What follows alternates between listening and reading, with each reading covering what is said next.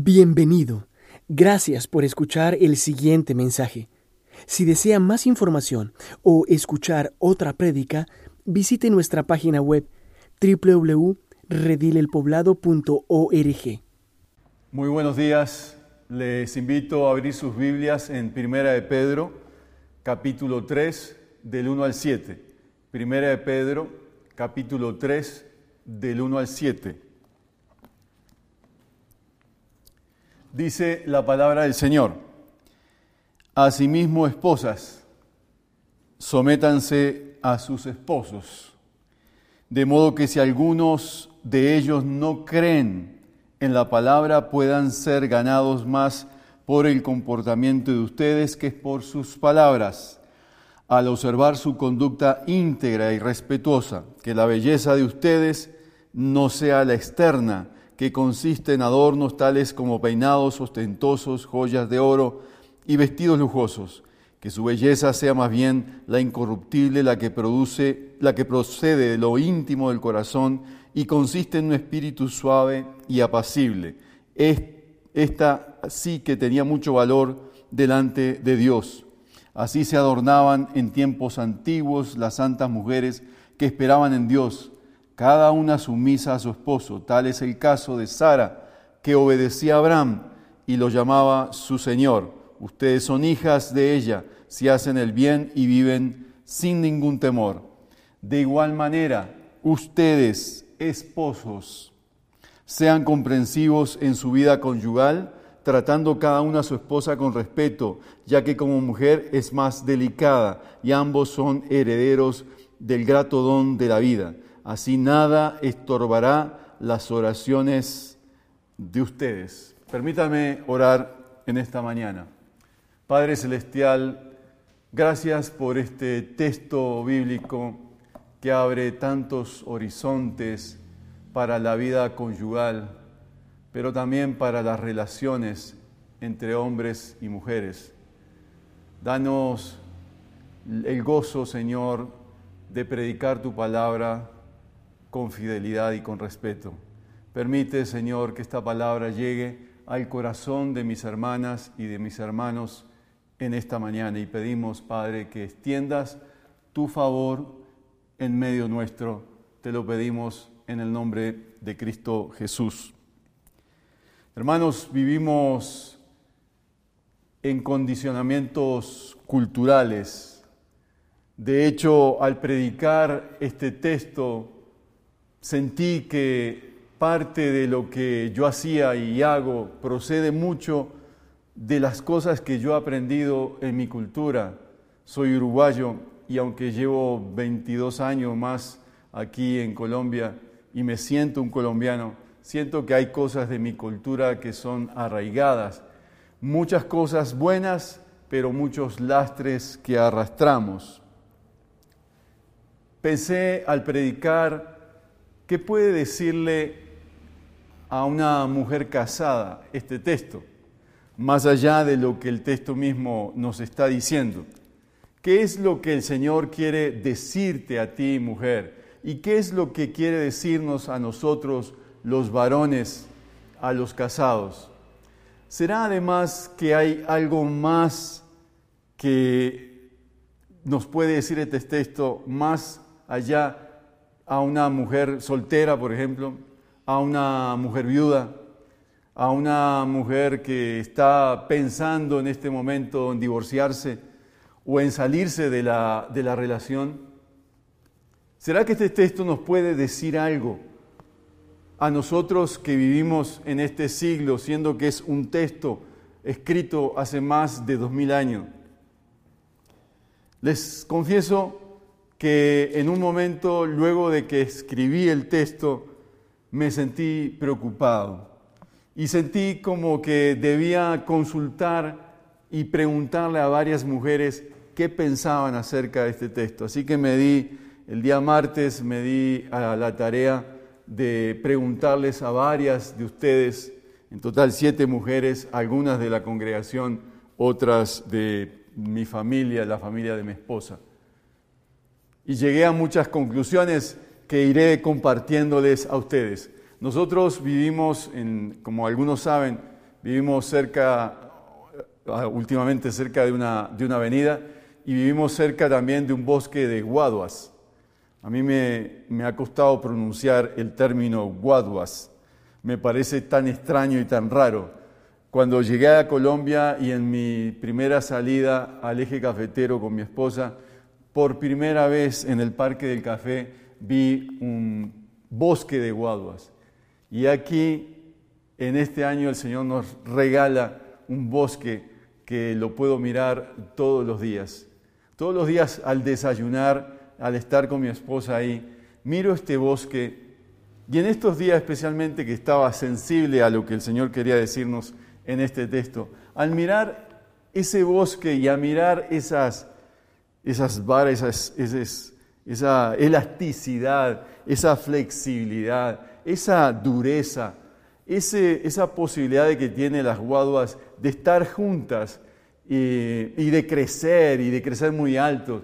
Yo pensé, esto puede ser como una metáfora para lo que significa un matrimonio estable y duradero lo que significa un matrimonio para eh, un largo aliento. Y pensé, el matrimonio debe ser resistente a los vientos y a las crisis de la vida. El matrimonio debe ser también flexible y el matrimonio debe crecer a lo más alto. Y por eso pensé en, este, en esta metáfora, en esta mañana, que ojalá que nuestros matrimonios sean como esas guaduas y fuertes, duraderas, flexibles, resistentes a las crisis de la vida.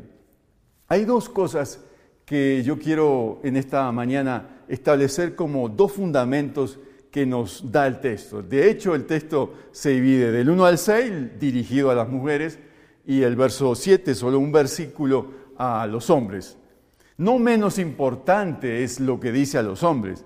No es que el apóstol Pedro se presenta aquí como un varón que va a cantaletear a las mujeres y por eso le dedica seis versículos de los siete a, estas, a las mujeres de su audiencia. No es así. Es simplemente lo que vemos en este texto es la preocupación del apóstol por un grupo de mujeres que en el imperio estaban sufriendo por su fe.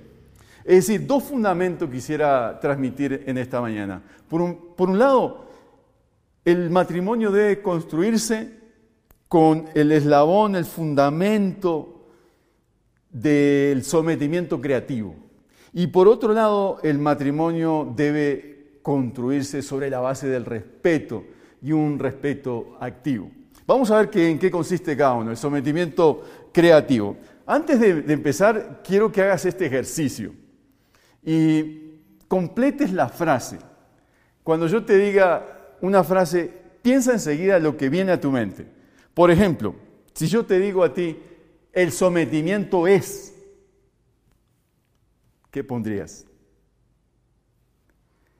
Y segundo, el sometimiento me, ¿qué pondrías? Yo no sé si tú hayas pensado que al poner el sometimiento y decir y expresar salió algo bueno. Si salió algo bueno, quizás tú dijiste, el sometimiento a mi marido es lo mejor que me ha pasado. ¿Sí? Quiero empezar diciendo, hermanos, que la sumisión es un diseño de Dios y es algo bueno. Y que la rebeldía y la resistencia y la rebelión históricamente no ha sido buena. No ha sido buena en, las, en la familia, no ha sido bueno en el colegio, nos ha ido mal cuando nos hemos rebelado en las instituciones, nos ha ido mal en Colombia con 40, 50 años de guerrilla, de rebeldía, de rebelión en el país. Con, en Colombia nos ha ido mal con el tema de la, rebelión. Por lo tanto, eh, al pensar en el, sometimiento, pensamos en, estos, en estas cosas y en lo contrario. Eh, los españoles cuando llegaron a, Colombia y llegaron a América Latina, vinieron solos. Y ellos se tomaron eh, este, el, continente Y muchos, y lo que cuentan los historiadores es que estos españoles se llegaron a, sus, a, las indígenas, a las mujeres indígenas, a algunas mujeres africanas y tuvieron hijos, eh, hicieron lo que quisieron. Y vinieron a América Latina con solos y con la licencia para hacer sexualmente lo que les ocurría en Ghana. Esto no fue así desde el principio, tanto en Génesis 1.26 eh, y 28 y el capítulo 2, nos da un ideal del diseño de Dios. Cuando el Señor dice, hagamos al hombre a nuestra imagen, conforme a nuestra semejanza y que se neore. Es decir, cuando en el diseño original el proyecto de la unidad del matrimonio es un diseño de Dios y tiene un proyecto de vida y tiene un proyecto de, señorear, de trabajar junto, de acompañarse. No tiene nada que ver con lo que pasa con Génesis 3, con la depravación que les comentaba de los españoles y con el tema del pecado. Eh, tú eres superior. Ese es como lo que queda en, en, nuestra mente cuando pensamos en el sometimiento. No estamos muchas veces cuando pensamos en el sometimiento y el andar juntos, como la idea de andar juntos, como nos lo ofrece en los capítulos 1 eh, y 2 de Génesis, como un proyecto compartido. No pensamos eso cuando pensamos en el tema del sometimiento, al contrario, pensamos en, otras cosas como esta de los, de los españoles. En el capítulo 2 de, Génesis se nos da la, perspectiva de que Dios creó al hombre del polvo y que Dios coloca al hombre en el jardín para que lo administre y le da algunas responsabilidades. Y en esa visión del capítulo 2 nos da algunos indicios de lo que va a ser el proyecto de Dios con la mujer. No se halló nadie que lo ayudara a llevar este mandato y se subraya dos veces que el hombre está solo en el sentido de que no hay otro como él. Y que es la creación, es cuando se crea, la, se crea a la mujer, se la crea como ayuda idónea. Y noten que el término de ayuda, el, término ayuda, eh, que es la, traducción de, un, de, un, término hebreo que es eser. El término eser se aplica en el Antiguo Testamento muchas veces a la ayuda de Dios al ser humano. En, Salmos, por ejemplo, en el Salmo 121, y que lo hemos leído mucho en estos días, ¿de dónde vendrá mi socorro? ¿De dónde viene mi ayuda? Mi ayudador eres tú, Señor, que me acompañas, que eres mi escudo. Eh, yo vine, dice el Señor, para ayudarte, Israel, y, tú eres mi escudo y mi ayuda, y tú eres mi ayuda y mi escudo, y se repite en el Salmo 115 también, los versículos 9 y 11. Es decir, que Dios se presenta como el ayudador y, da en el diseño divino para la mujer, le dice, tú eres también ayuda y por tanto no, es, no eres inferior al hombre, porque eres ayuda. Como yo soy ayuda de Israel, como yo soy ayuda al pueblo de Dios, tú serás ayuda al hombre y será una ayuda idónea. Es decir, serás como Él, le acompañarás a Él, serás como correspondiente a Él, como que encajas en Él y serás su compañera. Esa es como la, la visión del sometimiento y la, y la visión que tienen los primeros libros de Génesis.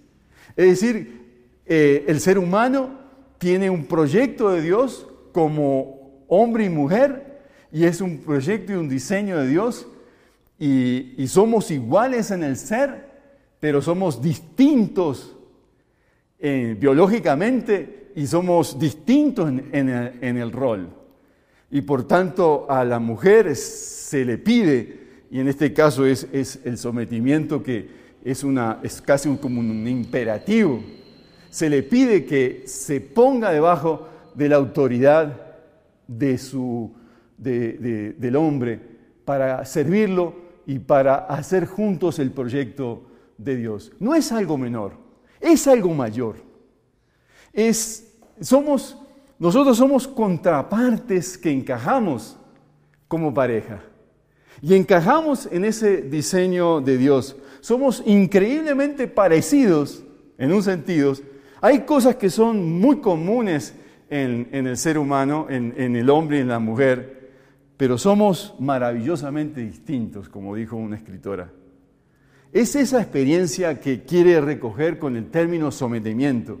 Y en la perspectiva de Pedro, cuando dice que, y, se, empieza a pensar en esa mujer que es nueva en la fe y que quiere como ganar al esposo, lo que Pedro le dice, eh, no lo dice él exactamente así con el término, pero parece sugerir que el término ganar parece sugerir que sean creativas no le den bibliazos como me dijo alguien que entrevisté en estos días y me dijo, mis primeros años de matrimonio fue un total fracaso que terminó en divorcio.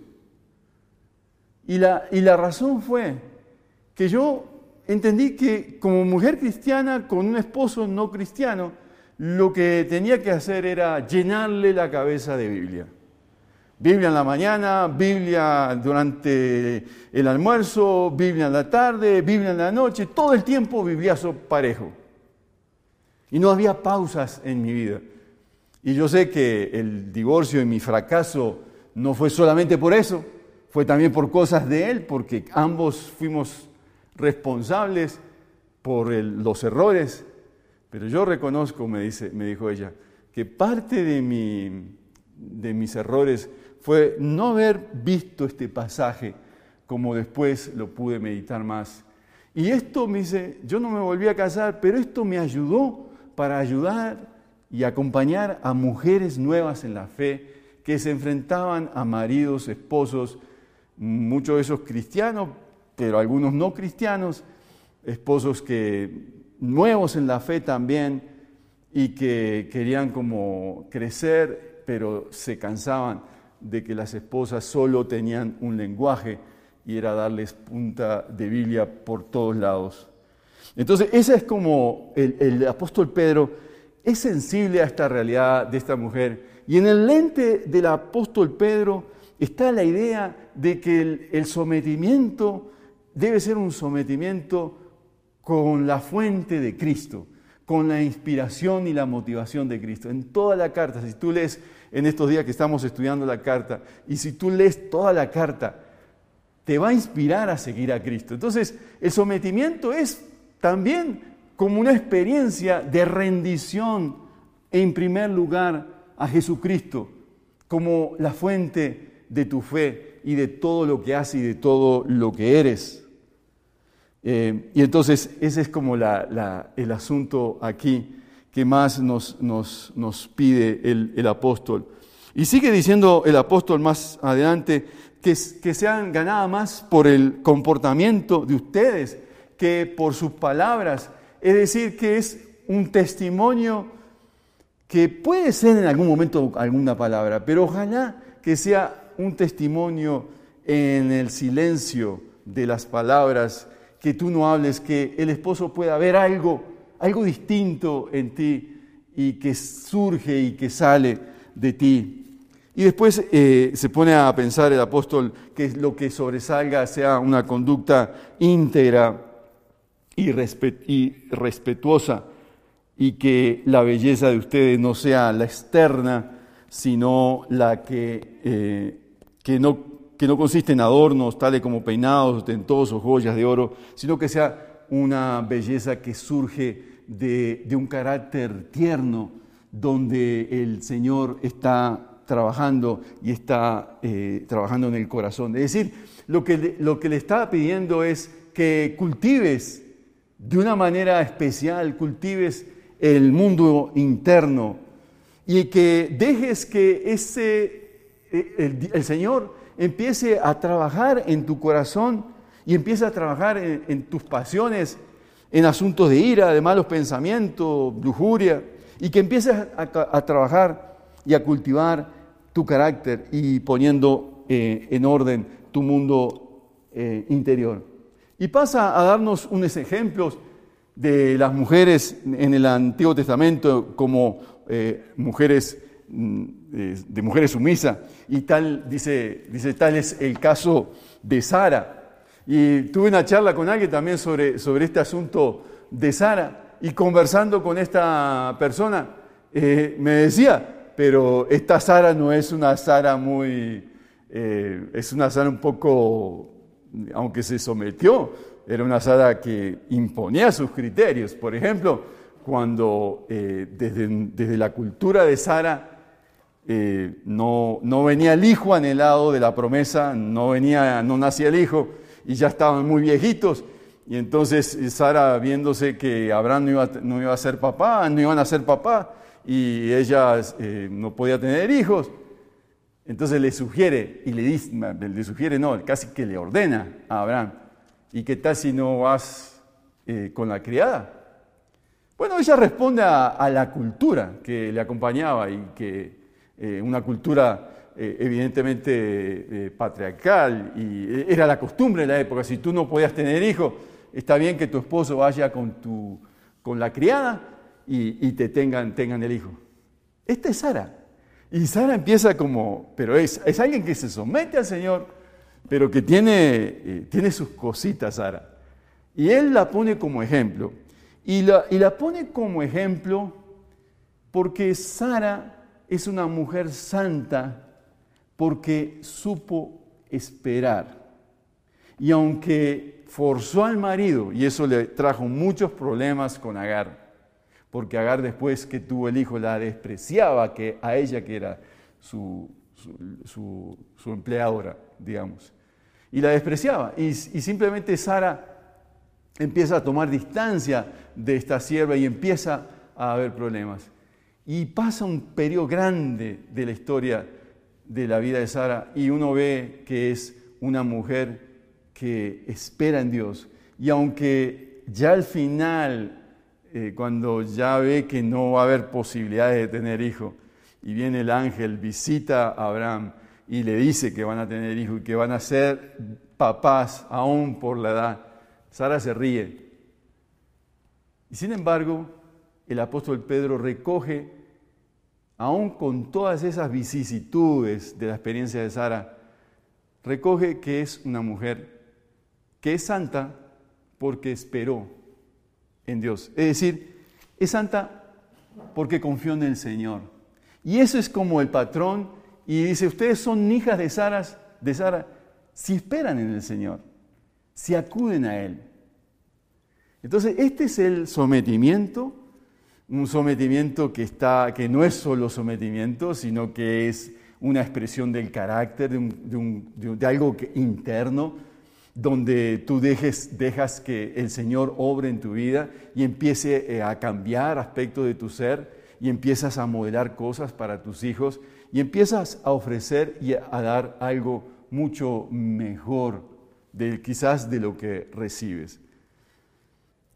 No menos significativo, no menos significativo, y hago esa, esa esa observación, no menos significativo, es lo que se nos pide a nosotros los hombres. Es el respeto. Y es un respeto activo. Lo puse así como puse el sometimiento creativo y puse el respeto, respeto activo, porque muchas veces nosotros los hombres tendemos a ser muy vagos en nuestras cosas y no pensamos en acciones concretas de cómo sería ese respeto en nuestra relación con la esposa.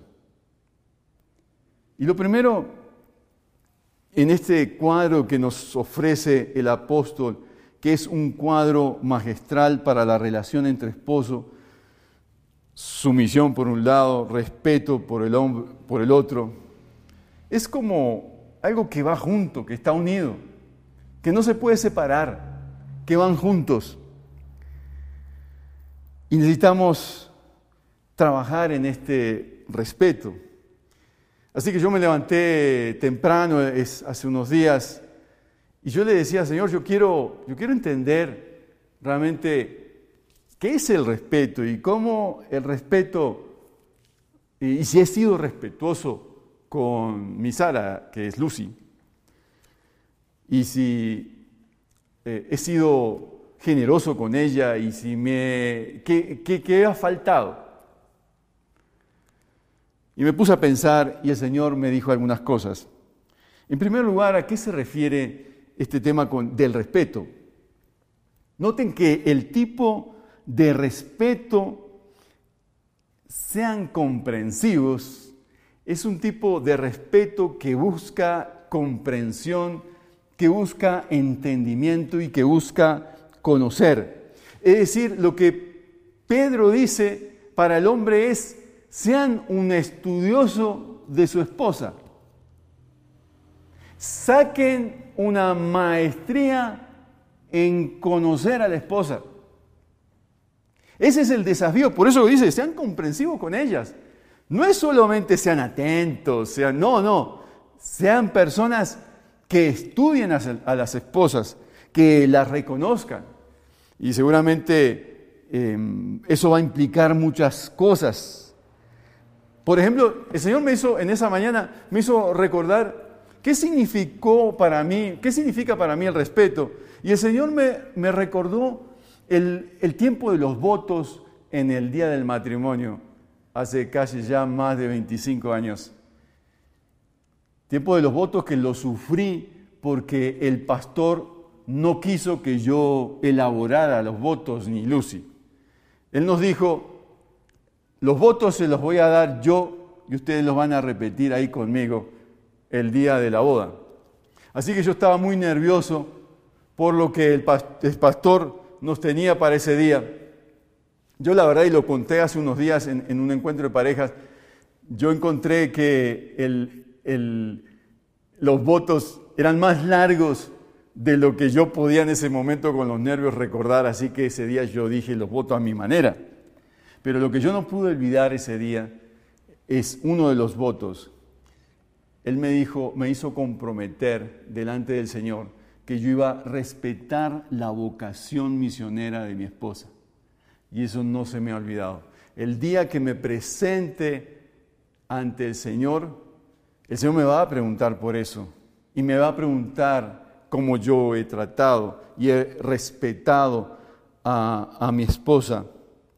Pero también vino a mi mente, eh, tratando de entender el tema del respeto, el reclamo de mi esposa, muchas veces tú no me escuchas. O el reclamo que nos hacen, que he escuchado varios que nos hacen, parece que tú no estás en casa. O parece que tú no estás en esta casa. Y gracias a Dios por la cuarentena que nos regresó a muchos hombres a las casas para darnos cuenta el trabajo tremendo que hacen nuestras doñas. Así que yo señalo, hermanos, en nosotros los varones un problema que muchas veces nosotros en nuestro encierro cultural solo miramos algunas cosas con los lentes de la cultura o con los lentes de nuestras madres a nuestras esposas y no vemos lo que ellas nos están diciendo. Por eso necesitamos ser eh, unos entendidos de, las, de la manera de cómo piensan nuestras esposas. Porque el Señor nos dice, aún en esa misma carta de Pedro en el capítulo 1, verso 18, ustedes fueron rescatados de la vana manera de vivir la cual recibieron de vuestros padres de la cual recibimos de nuestros papás y necesitamos salir de ese molde que, en el cual venimos desde nuestros hogares. En segundo, el segundo principio no solo es el respeto y la comprensión y el entendimiento de la esposa, sino un principio a veces olvidado, es acerca de la fragilidad física de la esposa. No está hablando de una fragilidad mental, ni espiritual, ni emocional. Está hablando de una, de una realidad que nuestras esposas son frágiles físicamente. Por ejemplo, mi esposa, mi esposa, un programa de televisión que nunca quiso mirar y lo miramos dos o tres veces, ese es el desafío superhumanos. Porque para ella los desafíos superhumanos para las mujeres eran muy descompensados porque muchos de esos desafíos eran solo para los hombres. Y ella me dice, no, ¿cómo le ponen a hacer eso a esa mujer? Nosotros no somos así. Nosotros no, no hemos sido diseñadas para la fuerza. Y aunque hay mujeres feministas que lo han querido hacer, nosotros no somos diseñados así para, para esa fuerza. Y finalmente, la perla con que nos regresa nuestro tema de la igualdad en el ser, pero diferenciación en la, en la función, es que tanto hombres como mujeres somos coherederos, somos herederos, tenemos la salvación en Cristo, nos alcanzó la salvación en Cristo y tenemos una herencia, ambos tenemos una herencia que hemos de disfrutar y de reconocer delante del Señor la gracia de la vida. Cuando nosotros entendemos esto, cuando nosotros vivimos la gracia de Dios en el hogar y nos respetamos mutuamente y respetamos a la mujer, especialmente los hombres, y las escuchamos y aceptamos y, vamos con ellas y andamos juntos con ellas y, entendemos su realidad. Hermanos, nosotros podemos orar con ellas. Y ese es el, el, regalo con que termina el verso 7. Así nada estorbará las oraciones de ustedes, tanto las de ellas como la de los hombres, pero especialmente la de nosotros los hombres. Este es un regalo del Señor para nosotros, hermanos. Este tema de cómo hemos de vivir en el hogar y en las realidades complejas de la vida, de cómo hemos de administrar nuestro hogar, de quién hace qué, ha tenido mucho, mucho debate. Y es un tema fascinante, pero a la vez es tan complejo. Y yo estaba recordando hace unos días la experiencia que tuve en el, en el, seminario cuando estaba estudiando. Estaba en una materia, creo que se llamaba el Ministerio de la Familia, y nos mandaron a investigar en la biblioteca. Y yo me topé por primera vez con un libro de una mujer, Virginia Gutiérrez de Pineda, que entre otras cosas es la mujer de los 10 mil pesos. Sí, la que aparece en los 10 mil pesos. Es Virginia Gutiérrez de Pineda, una santanderiada nacida en el Socorro, Santander, una mujer estudiosa de la familia. Fue su pasión. La cito no porque haya sido cristiana, realmente creo que fue una buena católica, pero no la cito por eso, la cito porque nos dio un ejemplo de lo que vale la pena invertir en la vida, vale la pena invertir en la familia. Y esta mujer dedicó 11 años en una investigación de los complejos culturales de Colombia, de la familia colombiana. Y se recorrió el país, se recorrió todo Colombia. Ella andaba con una hamaca y una ruana. Tenía cuatro hijos. En los tiempos que le tocaba viajar, cuando salía a hacer sus, eh, sus visitas a las comunidades y a las regiones, encargaba a los hijos al esposo. En épocas de vacaciones se llevaba a alguno de sus hijos para que la acompañaran eh, en esa experiencia. Y dedicó 11 años a escribir ese libro que yo me encontré en biblioteca, unas, yo creo unas 400 páginas de una lectura compleja, porque era de unas, es una de las escritoras más complejas.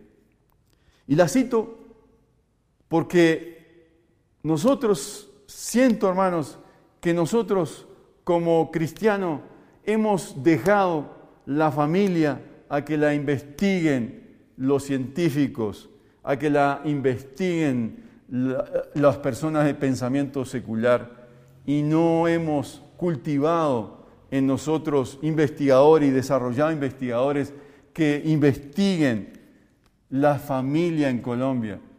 Quizás el sueño sea tener un instituto para la familia que investigue profundamente cómo está la familia en Colombia.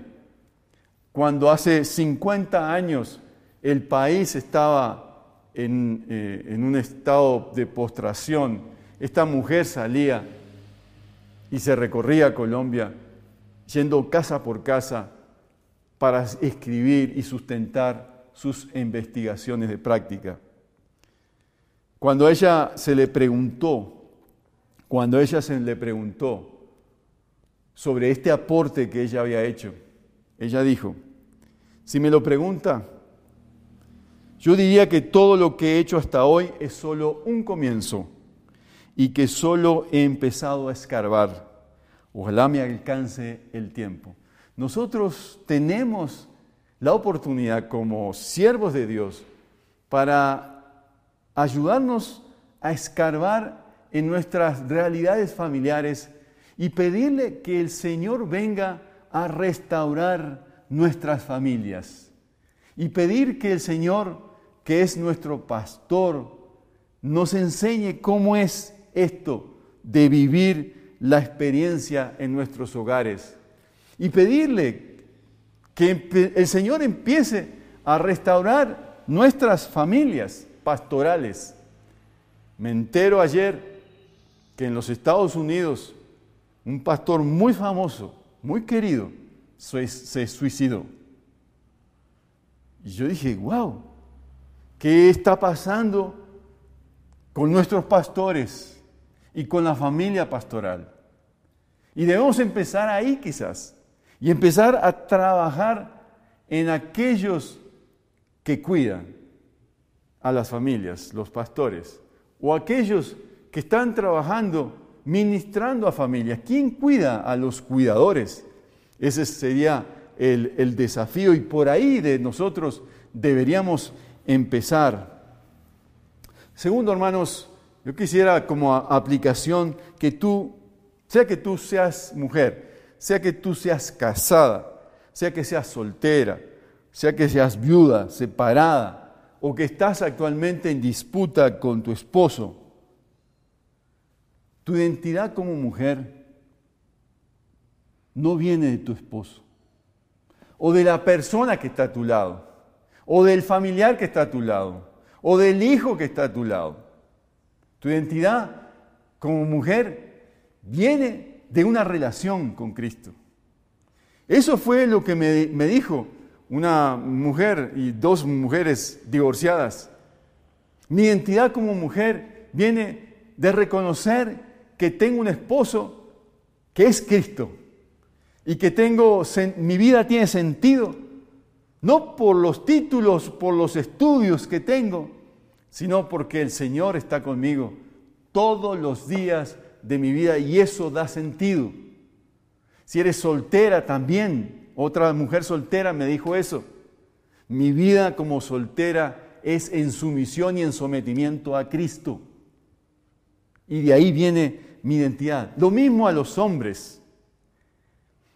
Aprendemos a respetar cuando empezamos a conocer y a relacionarnos con Jesucristo, quien fue el que se levantó de la mesa y se fue a servir a sus discípulos y les lavó los pies y en otras ocasiones se levantó a servir la mesa como el criado de la casa. Ese es el modelo que nosotros tenemos. Es el modelo de servicio. Así que detrás, hermanos, del sometimiento y detrás del respeto está el modelo de siervo de Jesús. Y quizás si tú estás luchando con este tema, quizás tienes que empezar a reconocer que no estás poniendo en primer lugar la relación principal que es Jesucristo tu Señor. Si tú reconoces como hombre, como mujer, que la fuente de todo lo que haces, la fuente de tu existir, es Jesucristo. Que todo lo que tú eres, que todo lo que tú haces, que todo lo que tú vives, es el Señor. entonces empezarás a amar y a experimentar gozo aún cuando en tu realidad matrimonial no recibas gozo y al contrario recibas irrespeto o recibas menosprecio por ser cristiana. De eso es lo que estamos hablando. Yo les invito también para finalizar que pienses en un proyecto de familia. No importa si tú no estás casada, no importa si no tienes hijos, con quienes vivas. Piensen en un proyecto de familia. Este, este tiempo de pandemia nos ha obligado a los hombres a regresar a nuestros hogares y darnos cuenta el enorme trabajo que tiene la casa. Y es este el desafío que este encierro nos está posibilitando a los hombres de regresar a casa y de hacer actividades con los que con la familia o con los que estás con los que estás viviendo. Así que ayúdate de la creatividad y juntos desarrollen alguno, alguno de estos proyectos que te voy a, em, a mencionar. Quizás quieras enseñarle a cocinar a tu esposo y sea la magnífica oportunidad para enseñarle a cocinar a tu esposo, como me ha pasado. Pues pueden comprometerse a leer algo en conjunto. Puede ser una biografía, puede ser la misma Biblia, o puede ser algún, algún texto de literatura, algunas crónicas, algún libro de cuentos, algo que les, les cautive y les desarrolle la imaginación. O puedes leer algo con, con tus hijos, puedes leer aquel libro que no has podido leer y que quizás tu esposa te lo está pidiendo y juntos quieran leerlos. Quizás puedan hacer cultivar algo juntos en la casa puedes hacer una, huerta caseras o puedes aprovechar para organizar por fin las fotos de la familia o puedes pensar en alguno de esos álbumes antiguos que tienes ahí de tus abuelos, de tus papás y empezar a elaborar historias con quienes viven contigo y contarlas de manera que sea un proyecto de unidad familiar. O puedes reunirte con tus hijos simplemente a contarles de tu vida y apagar un poco el celular, apagar un poco las, las información de estos días, apagar un poco esos videos y esas cosas y empezar a desarrollar la imaginación de los hijos y empezar a cultivar juntos una relación. Les dije que vivía enfrente o pegado ahí a un bosque de guaduas descubrí que en medio de ese bosque hay un árbol de aguacates. Más o menos conté unos 30 aguacates en punto ya para la cosecha. Algunos ya se están dañando. Nadie los recoge. Y le he dicho al, portero de, un colegio, pues ese bosque está en un colegio, Digo, mire, tienes un bosque de aguacate ahí, un, árbol de aguacate, por favor, recoge esos aguacates. Yo pensé en eso, en esa ilustración. Yo les dije que, que el matrimonio debe ser como este bosque de guaduas que resista a los temporales y los tiempos difíciles y que te haga crecer y que te haga dar fruto, como ese árbol de aguacate que está en medio de ese bosque. Yo deseo, hermanos, que la pandemia que nos ha obligado a regresar a casa, nos obligue a nosotros, los hombres, a ser personas conocedoras, respetuosas, que es una forma de sometimiento también de nuestras esposas. Y que las esposas empiecen a trabajar en su identidad que no la damos nosotros, sino el Señor, y empiecen a trabajar juntos el proyecto familiar, que es el diseño creado por Dios. Señor, queremos darte las gracias por los matrimonios que hoy escucharon esta prédica. Señor, que les retes. No es un invento nuestro de los pastores, es un invento tuyo, es un diseño tuyo, el matrimonio y la familia. Y por eso, Señor, quiero rogarte por quienes hoy nos escuchan y especialmente por aquellas personas que están pensando que cuando se acabe la, la cuarentena van a ir a una notaría y van a dar por terminado este tiempo de familia y el matrimonio. Pido, Señor, que les des luz, que les ayudes, que les des la oportunidad de sentarse juntos delante de ti a estas parejas que están en dificultades, para que aprendan a respetarse delante de ti y pedirse perdón si ha habido irrespeto. Que trabajes en el corazón del hombre, que trabajes en el corazón de la mujer, que nos escuchan y que bendigas nuestros hogares. También, Señor, te ruego que nos permitas juntos poder desarrollar algún proyecto de familia y danos ideas, danos el gozo de, pensar en algo que dignifique la vida de familia, que nos ayude a integrarnos y que nos bendiga como parejas, como líderes, como personas que queremos servirte. Señor, este es un tiempo donde tú nos has regresado a las bases y a lo que es la esencia de la iglesia, a lo que es la esencia de nuestros hogares. Y por eso pedimos, Padre Santo, que vengas a nuestras casas, que vengas a nuestros hogares y nos bendigas y nos des una visión amplia de lo que significa vivir juntos en casa. Señor, yo te lo pido en el nombre de Cristo Jesús. Amén y amén. Esperamos que este mensaje haya sido de edificación para su vida. Si desea más información sobre nuestra comunidad, visítenos en nuestra página web www.redilelpoblado.org.